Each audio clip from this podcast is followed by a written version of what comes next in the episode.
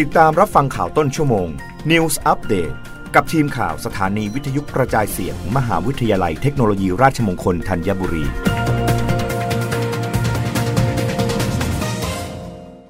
รับฟังข่าวต้นชั่วโมง โดยทีมข่าววิทยุราชมงคลธัญบุรีค่ะ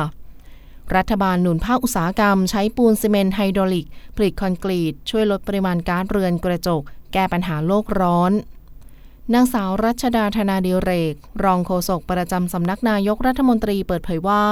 รัฐบาลให้ความสำคัญอย่างยิ่งในการแก้ไขปัญหาก๊าซเรือนกระจก ลดภาวะโลกร้อน เพื่อตอบโจทย์เป้าหมายการพัฒนาที่ยั่งยืน ผ่านการดำเนินโครงการและมาตรการต่างๆ มาอย่างต่อเนื่อง ทั้งนี้ในส่วนของกระทรวงอุตสาหกรรม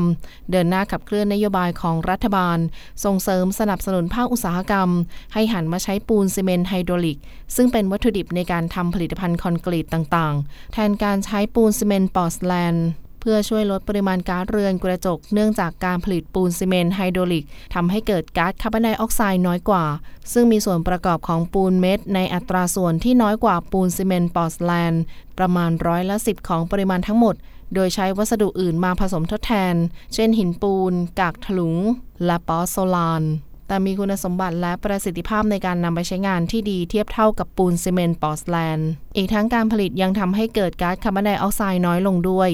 หากประมาณการการผลิตปูนซีเมนต์ไฮดรอลิก 1 ตัน จะสามารถลดการปล่อยก๊าซคาร์บอนไดออกไซด์ได้ถึง 0.05 ตัน เมื่อเทียบกับการผลิตปูนซีเมนต์ปอร์ตแลนด์ในปริมาณที่เท่ากัน